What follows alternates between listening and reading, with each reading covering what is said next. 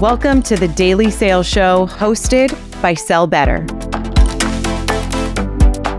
So, I just want to introduce today's guests. We have Ryan O'Hara, the founder and CEO of Pitchfire, and Adam Shaw, the head of demand gen at WeSpire. They have two very different but incredibly valuable perspectives on what marketers care about, how to break through the noise, and what they like to see more of in terms of outreach.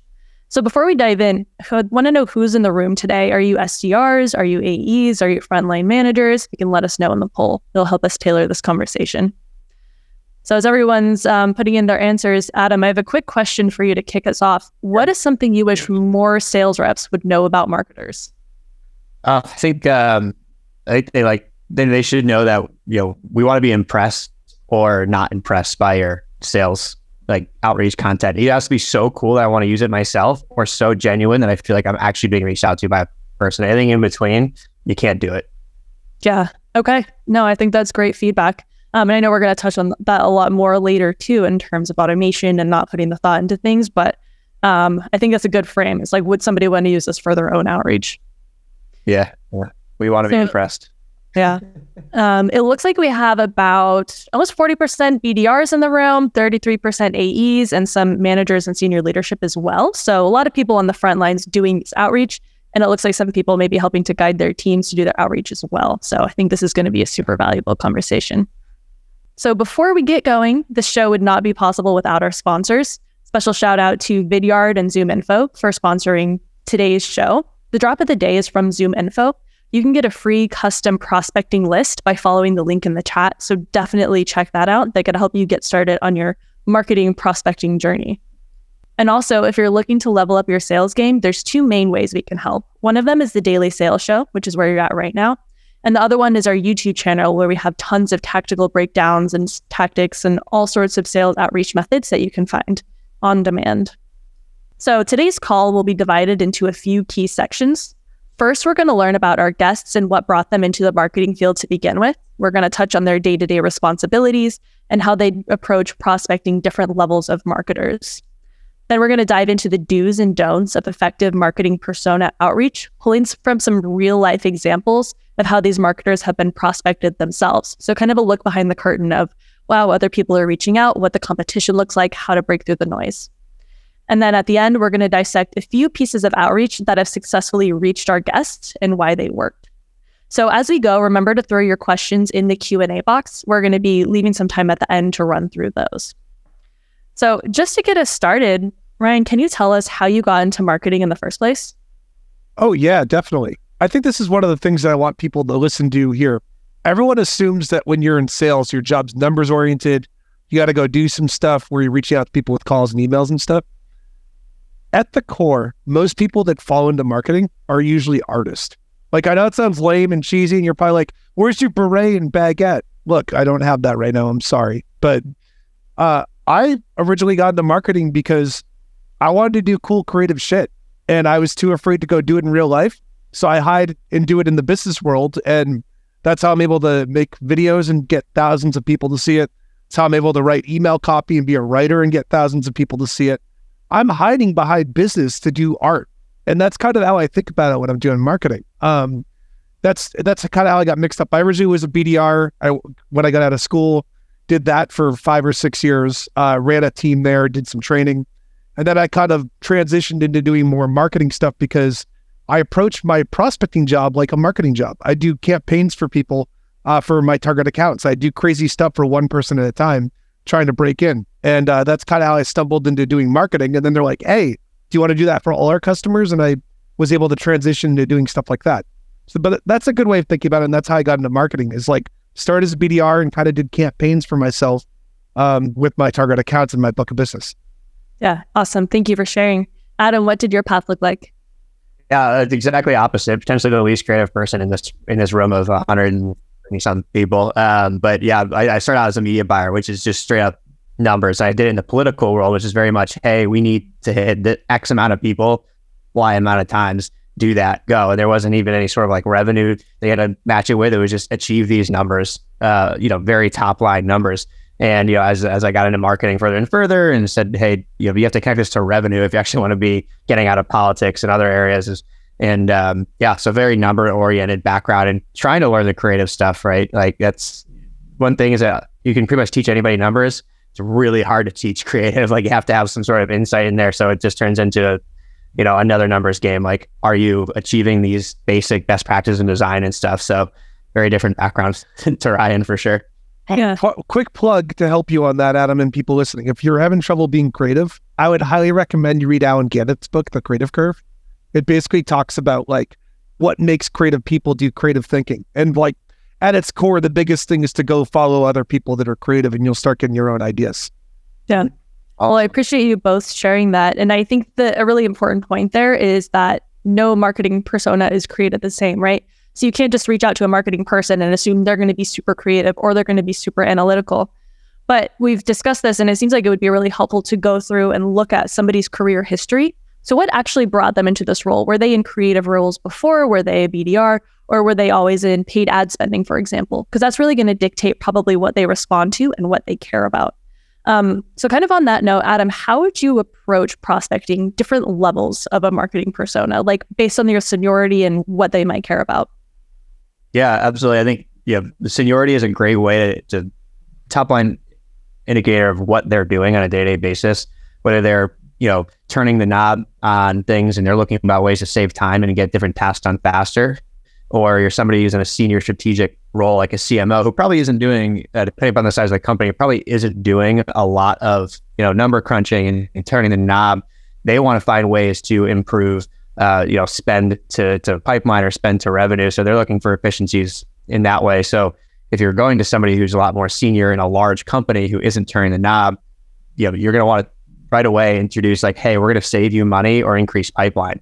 If you're selling a tool that's maybe a cheaper tool that somebody without any management or seniority can purchase for, you know, 10, 15, 20 dollars a month, focus on how it's going to make their life better and get them a raise or get them you know that next step. And to me that's probably the best way. And like you, you see that the spectrum right will go you know from there. And you know if you get somebody in the middle like a mid-management person and is going to say you know hey i can save you time which will then allow you to make more revenue right in the middle. Um, i think that's that's probably a spectrum to look at. Of course you should dig deep right? Make sure that that cmo is not a cmo that you're giving these strategic revenue you know words to or information. Make sure that that person isn't in a five person company because guess what? That person is running the facebook or linkedin campaign so they are going to need that that time saver uh, tool as well. Yeah. No that, that that's really good context and for people listening who maybe don't have a super solid idea of what someone in demand gen does could you give just a really quick overview of your day to day and your main i guess points of um, priority yeah, so demand generation generally we used to be called revenue marketing, I think, but we call it demand generation now so you can charge more money for it um, is basically doing marketing that can be aligned basically one to one to pipeline of revenue, right? So I don't oversee creative stuff as much, at least at the strategic angle, because it's very hard to say, hey, we changed the brand, therefore we made more money. Um, but we generally oversee inbound and some of us oversee outbound. Um, I'm lucky enough to do that. We can, you know, usually connect most of our work right to revenue pipeline. Nice. All right. Ryan, I, I, know something we talked about a little bit before was the size of the company really impacting what the marketer does as well as their seniority level. Yep. So, could you give us an idea, like different size companies and what they might care about in terms of guiding your outreach? Yeah. So, a lot of you here are probably listening. Uh, you prospect different types of companies. Some of your personas are going after SMBs. You might be going after mid market, enterprise, and then publicly traded companies a good way of thinking about it is the what that marketing leader cares about changes based on what size company they're at. And I can go through this experience. I've been through all these different types of companies before. Um, when you're first starting out, marketing a lot is like kind of trying to start a fire. Like you build a bunch of logs, you put in a, a fire pit. I, I, know there's fire by me. It's a huge coincidence with this example, but you try to light that fire and get it going, and you suck at it, right? And you feel like crap. You're like, why didn't I do Boy Scouts? Damn it.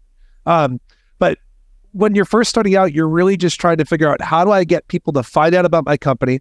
How do I get them to sign up or take meetings with the sales team or just become aware of your existence and stuff? And that's kind of what an early company is thinking about and focusing on. When you get to that second stage, which is kind of like where you start having some traction, maybe they've raised an A round or a B round, they're starting to do that, they're becoming a mid market company. The thing that they start to care about is really wrapped around how do I take the money that I raised and get the most ROI out of what I'm putting my money into? Um, maybe they raised 30 or 40 million dollars. They could put some money in one thing and some money in another thing, if they put money into something and it fails, they're going to feel like crap. And that's like a big part of what the approach is, especially with demand gen too, which um, I'm sure Adam can talk about a little bit more. You want to try and get a lot of ROI out of the bucks that you have as, as your company gets bigger. Then, when you get to that mid-level enterprise side, guess what's happening? Most of these marketing leaders spend probably about 20 or 30% of their time working with other departments and trying to fulfill and do stuff for the other departments. And part it sounds bad, but part of their job when your company gets bigger is to prove that your department is actually contributing and helping. So things like analytics, tracking, attribution, um, trying to find a way to like say, hey, I matter and my team matters. Um, it's kind of like going back to that fire metaphor. You get a big fire pit going.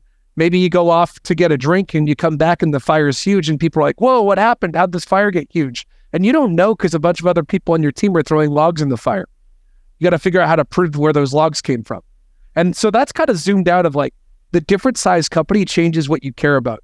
Lar- the larger the company, the more you're trying to prove to other departments that your department's actually contributing and helping. The smaller the company, the more you're just trying to get as many eyeballs as possible on. Yeah, I, I, think that's again great perspective. And it comes back to the common theme that we're going to touch on a lot, which is that intentional, personalized outreach that's specifically targeted to who you're reaching out to is always going to be more effective than a mass blast automated situation, right? Because if you're sending the same message to 50 marketers and they're all different size companies, all different seniority levels, it's not going to resonate with many of them. Um, so I definitely want to go into that a little bit more. But I have an early question from the chat. Um, would love to hear from each of you. Just kind of what comes up first. What do you think are the top five challenges of B two B CMOs right now? Oof. You want me to go first, Adam, or you want to go? No, shoot. I'll take some of yours. Your ideas. Yeah. So uh, a couple things right now. There's definitely some situations going on with the economy where everybody is trying to extend their runway. If you're a seed company or a Series A company, fundraising is down 33% this year so far, meaning that last year that VCs were throwing checks and writing checks to all these businesses 33% more than they are right now, right? You, the total amount of money. That means that these companies that have a bank account with a set number of uh, money in it, what they usually do is they burn that cash in 18 months and then they go talk to investors about 12 months in and raise another round and get more money coming in. All these businesses are starting to plan to not have that which means the marketing job is becoming harder to do. We're not able to go throw $50,000 at a conference and hope that it works out, or throw $150,000 in a billboard campaign and uh, be like, oh, cool, I'm going to get a lot of awareness. So, one of the big things you're trying to do right now as a marketer is figure out how to do things as cheaply as possible. Uh, mm-hmm. cost savings, extending runway. Um, there are two major numbers that marketers and uh, marketing leaders care about customer acquisition cost and lifetime value. Customer acquisition cost is a metric that you use to figure out what's the average cost that someone pays to get someone to become a customer. I'll give you an example. Just looking at meetings, right? Average SaaS company will pay $3,500 to get a meeting if you're a B2B company, which is crazy.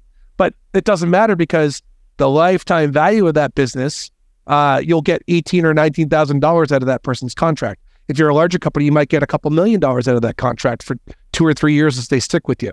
So those are kind of the two levers that a CMO is thinking about right now.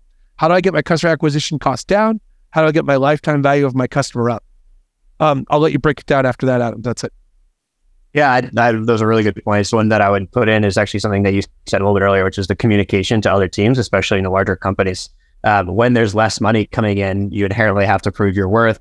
But instead of doing that in a way of saying like, "Hey, you know, I drove this much money," you want to do it in a way where other teams feel that you are inherently supportive of them and they think, hey, if marketing goes away, how are we going to exist? Not just from a revenue or pipeline standpoint, but there's a lot of support that might go away from that. Maybe they're the communication center of the company. You know, there's a lot of creatives in that team. So maybe they're a way that people can bounce ideas off of. And there's a lot of concern around developing processes around communication, just being better at communicating with other with other teams. Um, that that's something that you know, we're definitely working that I'm, I'm working on at WeSpire that I have a lot of friends in the space that are working on to say, hey, how can we become the pillar of something within a company?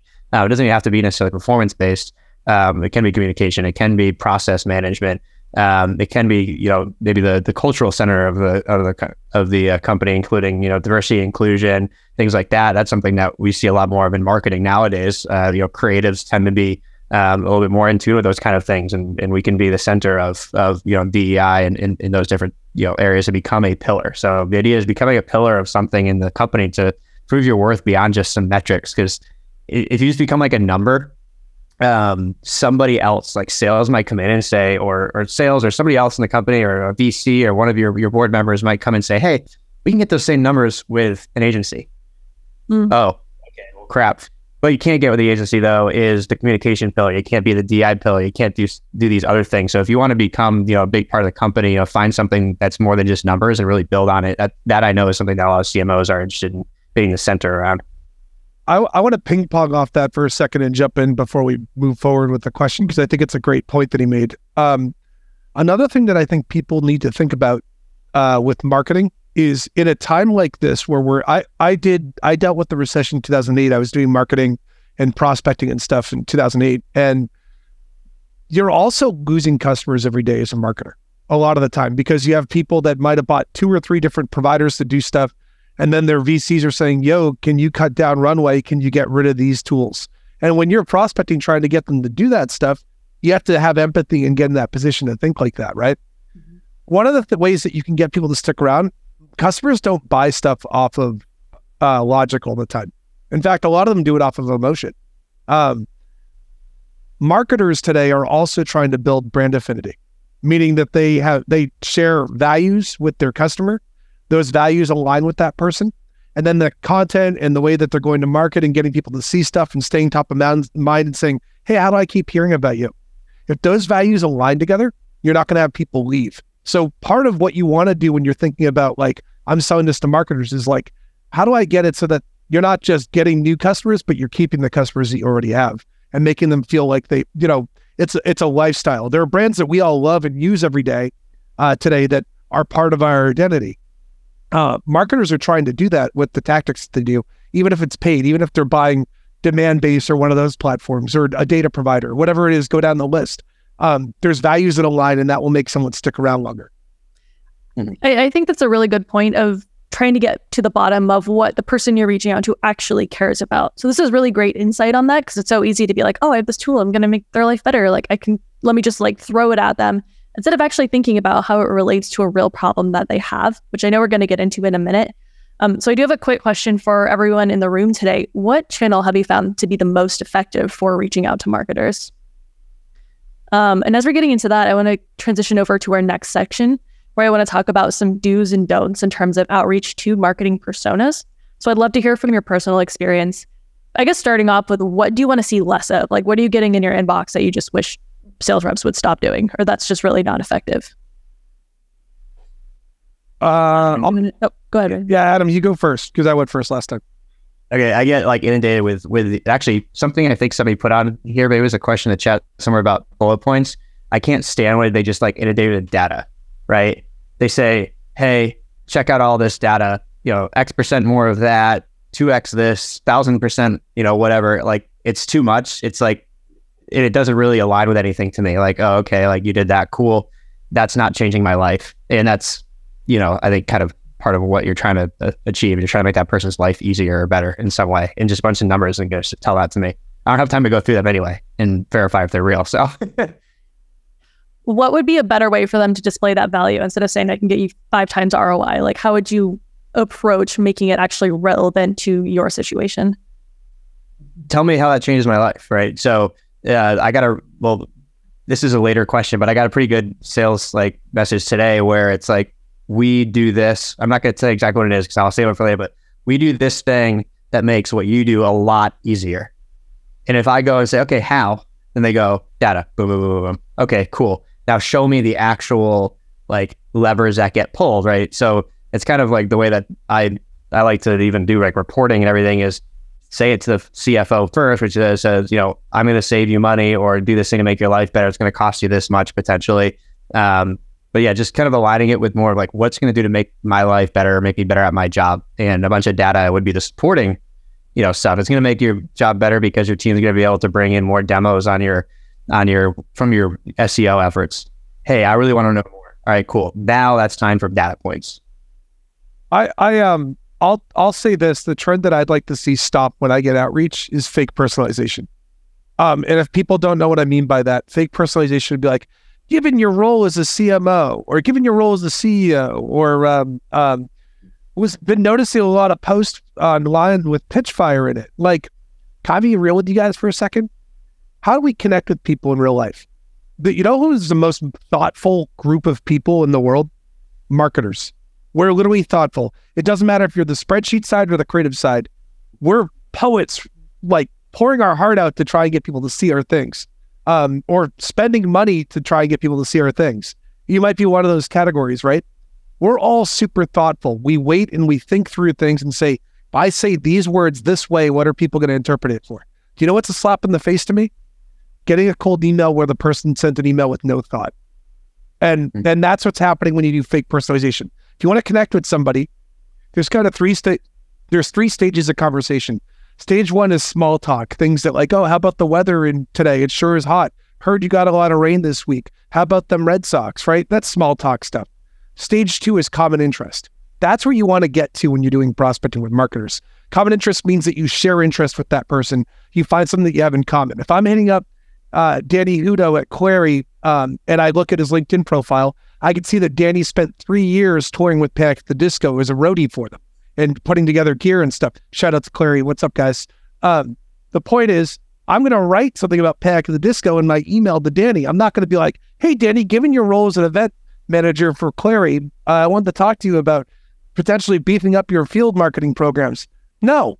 If I go say, hey, dude, I saw you toured with Panic. I think Brendon Urie's an amazing vocalist. Their second album, Pretty Odds, underrated. Wanted to wanted to see if we could help you be the Brendon Urie of event marketing. I'm in. You got me buckled up.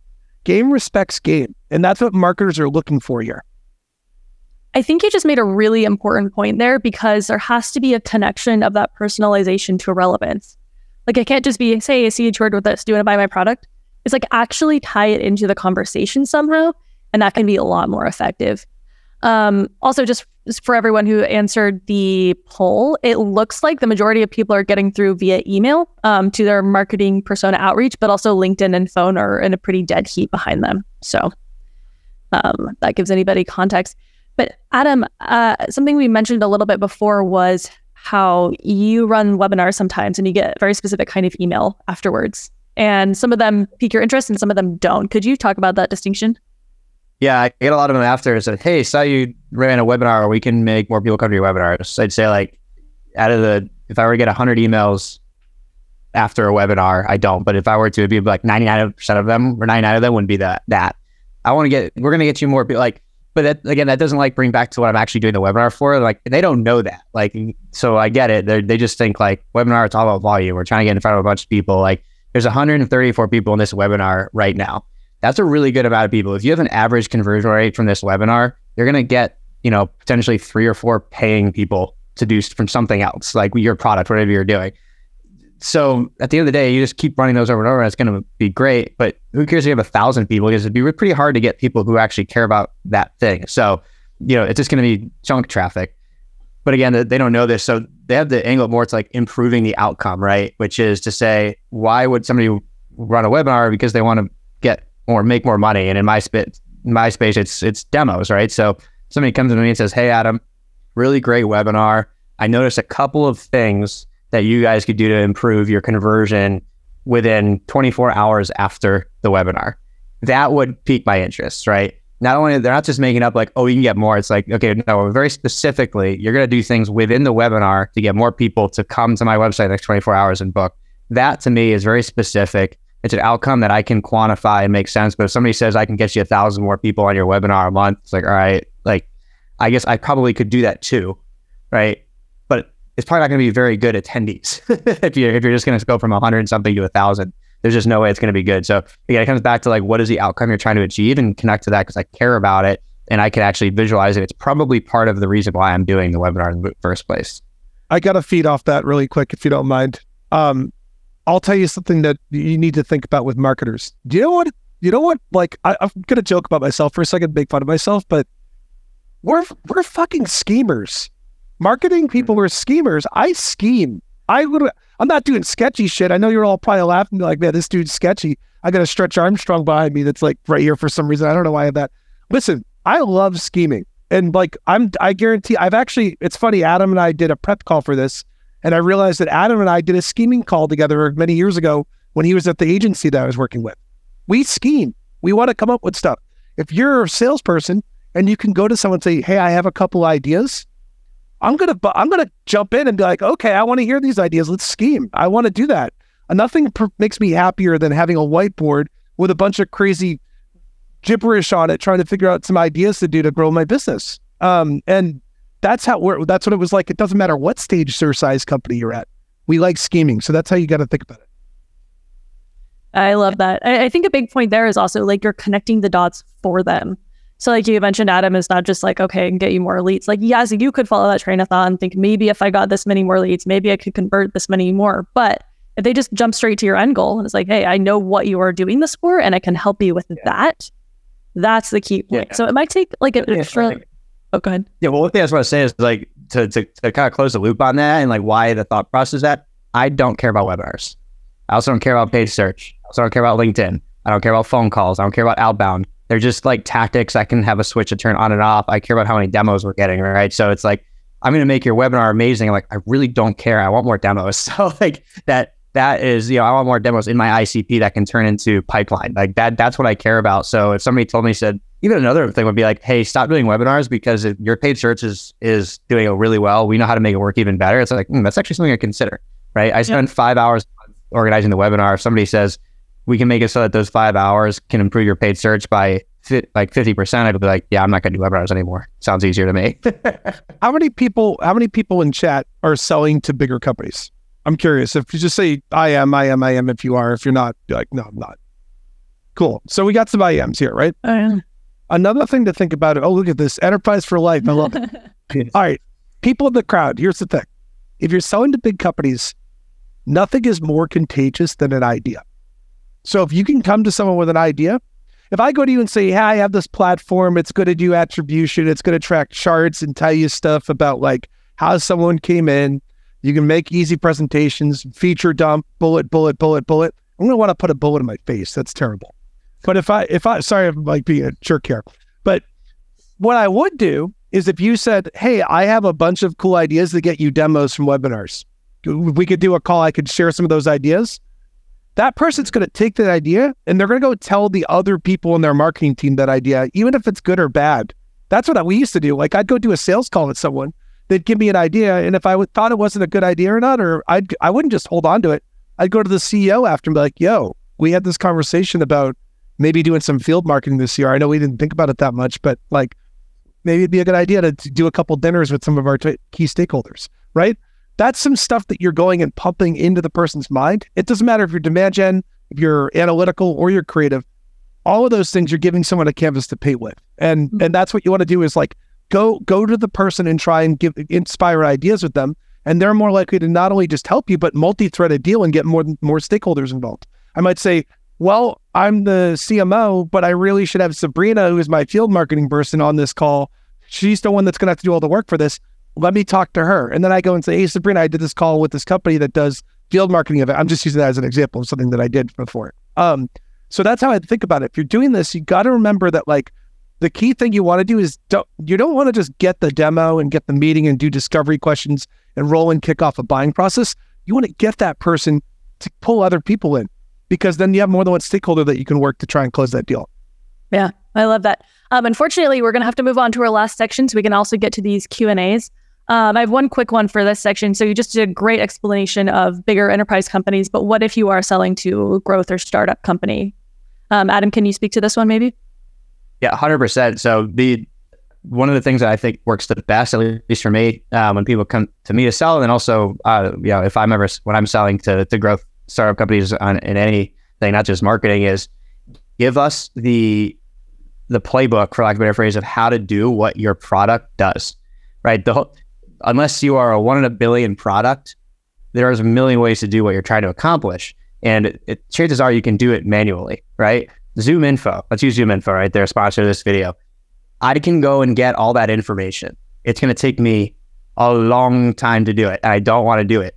So their thing, if they were to come to me, which we we use ZoomInfo, so I don't have to now, but um, so ZoomInfo people, if you're in here, don't call me. I are using ZoomInfo. So um, if um, you know, if they came to me and say, "Hey, Adam, here are the steps that that are, that we take to get all these contacts," um, go like give them a try. Let us know if it works. Um, you know, good luck. And I come back a month later and said, Hey, I did this. I got 100 contacts. I kind of them it worked really well, but I can't scale this without your product.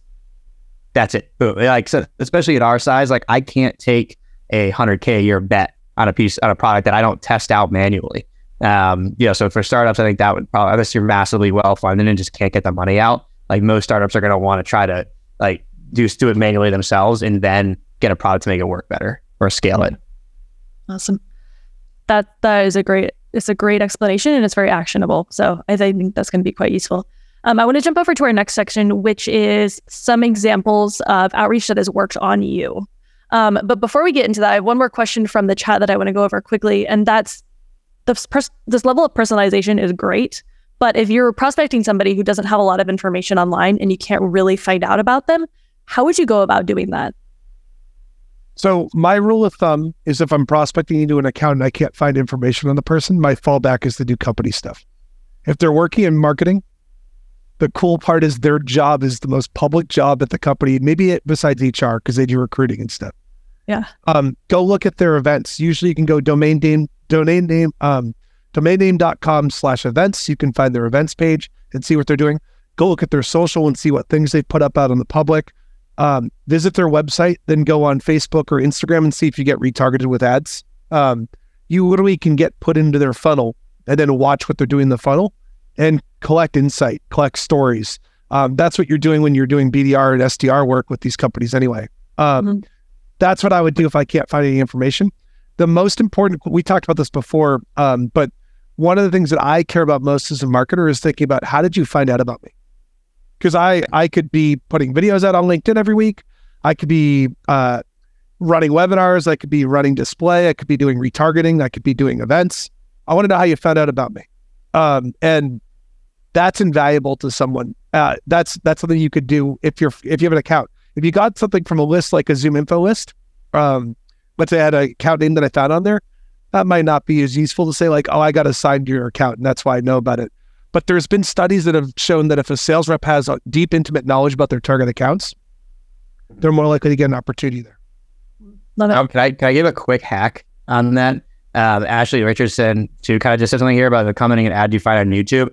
Um, a lot of people know this, but a lot of people really don't. Is that on LinkedIn, if you go to the company page and then click posts, and then you can um, filter by just the ad, and it'll show oh. the ads that they.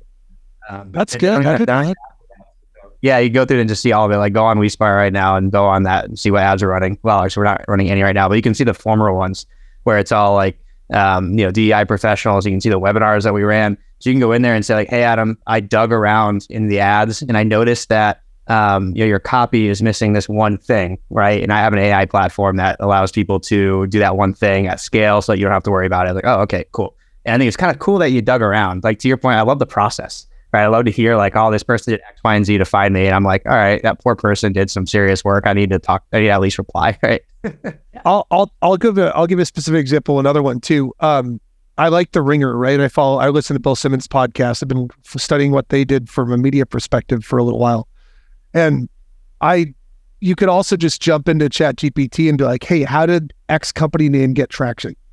Just put in that question and it'll spit back what channels they used, how they got popular. I did it for Brex the other day. Brex was famous. They had a huge, crazy billboard campaign that they did uh, to get traction. And now Brex is a household name in the credit card space in B2B. You can, if you're going after a company that's old enough, ask how they got traction. That can kind of give you an idea of what to go look for. And then you can do some Google searches for the thing that came up for a tactic and go look for it. Awesome. If anybody was curious uh, if if Ryan was lying that he was, lives in New Hampshire, Bill Simmons pretty much just gave it away. a little fact checking. Um, so since we're getting close on time and I want to get to some of the Q&A questions, we are going to jump to our last section, which is about successful outreach. Um, so a little bit more rapid fire, but if either of you or both of you could quickly share some sort of outreach that you got that really resonated with you. Adam, if you want to start.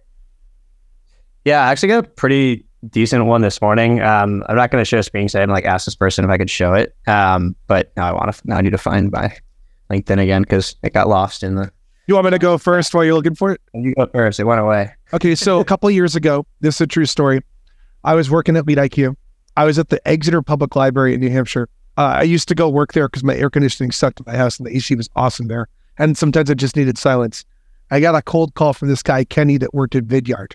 And funny, I swear to God, I didn't know they were going to be a sponsor when I was going to tell the story. Kenny obviously could have been sending me prospecting videos and emails and stuff. But like, you know, my job and my inbox were hectic and stuff.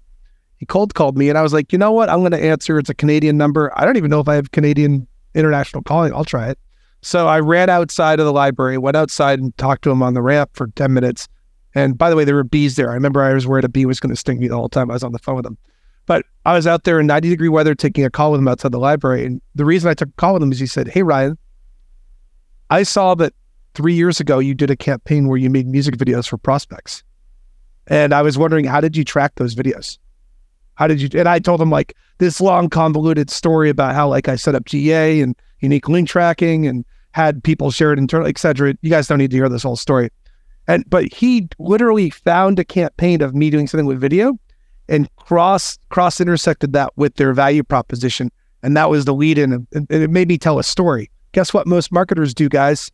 Surprise, we're storytellers. That's what we love doing, right? Even if you're a data person or a money person, you like telling a story with that stuff. And so they told me that story on the call and I was in, interesting, uh, interested and immediately LeadIQ was in a, became an opportunity for them. Love it. Adam? I have one that was way more simple, which I think is something that, you know, some people really want to dig in, like, how can I get the volume out? So maybe a simplicity, uh, a very simple one is, is where on LinkedIn, somebody just sent me a, a request and said, we built a platform to help you convert more website the visitors into demo calls. Super simple, very obvious. If I have that problem right now, I'm going to accept that message and just at least say how, right? Because you know, there's two types of any really from demand generation. You have demand generation and you have demand capture. That's a great message to capture that demand. Now you have to do that at, at huge volume to find anybody because you're not going to convince anybody who doesn't already want that, right? With that kind of message. But if I'm looking for something to increase my conversion rate on, um, you know, on our on our website, it's like, okay, great. I that person just said exactly how they're going to change my day. right? So I think that's that was that was awesome, simple, like high volume ability kind of uh, option there versus the the extreme personalization, which I think we spent a lot of time talking about today. Yeah, I want to. No, I, I just wanna, I just want to piggyback one last thing that I was thinking of when you said that too. Another thing you can do to differentiate your outreach. Every rep here has different unique backgrounds, different places that they've been, seen, lived, existed, experiences marketers are really extraordinary people. They're well, not to be an arrogant jerk, but we all are different. We have taste and unique things that we like. Yeah, yeah, exactly. Um, show that you're extraordinary in what you're doing with your outreach, and you'll make the person stop and be like, "Oh, wow." Seth Godin calls it the purple cow. He's saying you're driving down a field, see all these white cows, and then you see a purple cow. What do you do? You stop. You take pictures with your phone, right? You want to be the purple cow when you're reaching out to these marketers. They respect the game. Sorry, I just wanted to piggyback off that. No, that's perfect. Uh, um, so been outreaches where I've been like, "Hey, I want to use that," and I've even responded to people be like, "I'm going to be using that thing that you me because that's that was a really great email." Um, however, I don't need your product, so it's not me. But like, thanks. that no is valuable though, because you just told that person they're not interested. Now they don't have to go do twenty or thirty follow up steps with you for two months. They can move on to a different account and come back to you in a quarter. Yeah, exactly. Yeah. Yep. Oh, that's awesome. All right, we have some rapid fire Q and A because we're down to our last five minutes. Um, curious of each of you, how many meetings have you taken from cold calls? Ever? Yeah, that's a hard Just question. Like a, is it like a frequent thing, or is it like a like every so often? Do do people call you often? I don't want to get in trouble, but I'm going to get in trouble a little bit. So I'll t- I'll tell you this. Prior to working on my own startup, I I would answer many uh, cold calls only when I was walking in the morning. I did an hour walk every morning, and I'd have my headphones in, and if it rang, I would answer it. And I honestly, it's because I got bored of listening to stuff while walking, and sometimes I just wanted to do a call. Okay. Ever since I started Pitchfire, I again not trying to plug my own thing, but um, I send everybody to Pitchfire. So I'm building a place where you can literally pay the prospect to have them respond to you. Um, and so I filter all of my pitches through that now. Um, mm-hmm mainly just to get the person on the platform to use it. So if anyone wants a response from me, you literally can buy it, just use my service. But um, that's that's how I'm doing it now. I I have some data though. I will tell you this: the average cold call connect rate is less than three percent today. Um, it's getting harder to do calls with people because we're being trained by the government and by PSAs and stuff not to answer phones that aren't saved on your phone. Um, So I think what you can do is I think phone calls are used to promote the other tactics you're doing digitally. So if Yeah. I do a really cool email with somebody, if I send a Loom or a Vidyard or something like that, I might call them and be like, "Hey, I sent you the greatest video I've ever sent before." Uh, in my voicemail, I'll say that and be like, "I saw like you haven't checked it out yet. I just sent you the greatest email ever. Go check it out." Hang up. I'm just using that to get the other thing that I did digitally to get more attention. Nice. All right, next one. Um, I think this might be maybe for you, Adam. How important are attributions for performance marketing, and what KPIs matter most to performance marketers? Yeah, so attribution is it's a mixed bag, right? Because there's just no way to do a good job at it, right? Like you can't tell how many things. Like everybody who's a marketer, and I don't know how many sales people here probably listen to uh, Chris. My God, what's his last name? The guy. Anyway, What? the, the people out there hate hate performance marketing attribution because it's inherently flawed. Like, okay, that person just converted on a social ad or a, a organic social, but if you look in you know in HubSpot, it tells me that that that person searched for WeSpire. It's like okay, well, what made them search for WeSpire? And then of course they didn't write in why they heard about us because it takes an extra three seconds. Um, so you know the attribution part is important. If you can get enough information to make it clear, like what part of the website or what part of the conversion funnel is is turning into meetings, um, that you know on organic search, like I wouldn't, I don't really look at like our branded search terms to see how that converted because they figured that out some other way. I want to see how like you know these terms that we're spending hundreds of hours a month ranking on are are doing when people search and they come in and they find us. So it works. It's good in some areas. I like to see attribution more um, when it comes to, I guess maybe cohorting um, the data by um, uh, so like company size, title, when they came in, and things like that. So I can focus my outreach to those titles who are converting further down the funnel. Gotcha. All right. I have one last question. Um, Ryan, how would you feel about getting something that's personalized specifically for you, like a well designed PDF or a GIF? Does the format matter or is it just messaging? I think that if you do something that's different, that's not business related in the meat of whatever you're doing for personalization, whether it's a video, a PDF, whatever that stuff is, don't pitch in the corresponding thing that you're using to promote that. So if I send an email to someone and in my video I pitch my company, don't talk about your company in the email. If you do something that's not about your company, talk about your company in the email and then add the personalized item. I'll give you a really quick example. When I was a BDR back in the day, I did this campaign where uh, my friend Brian had really long hair, and I called him in the middle of a haircut. And in the middle of his haircut, he had a mullet because he had his hair long for the wintertime. We ended up making a bunch of posters in the stack closet and emailing it out to people. And it was just funny catchphrases that were like personalized ads that you would make that we sent out to these people. We made posters and printed them out and sent them to them. In the email that we wrote, we didn't talk, we talked about the company, and then the poster had just a cool slogan thing that's about them. Um, so that's what I would recommend for that. PDFs and stuff, I will tell you this. In the history of the world, I have never taken a meeting with someone because of a case study. I've never taken a meeting with somebody because of some white paper that you sent me. The reason I'll take a meeting with you is because you showed me a cool idea. Gotcha. Well, thank you so much for that. Thank you so much, everyone, for tuning in. Um, you can find us on YouTube, TikTok, Instagram, on our website. Be sure to tune into more daily shows and let us know if you liked this new format. Adam and Ryan, thank you. You've been incredible. Um, I know people are dropping off now. 15 seconds, Adam. How do you feel about direct mail? Uh, I don't You know, about it. So no worries. go straight to crap on my hand. So Amazing. Well, thank you so much, everybody, for joining. Thank you, Adam and Ryan. You've been incredible, and I hope you all have a great week. Thank you.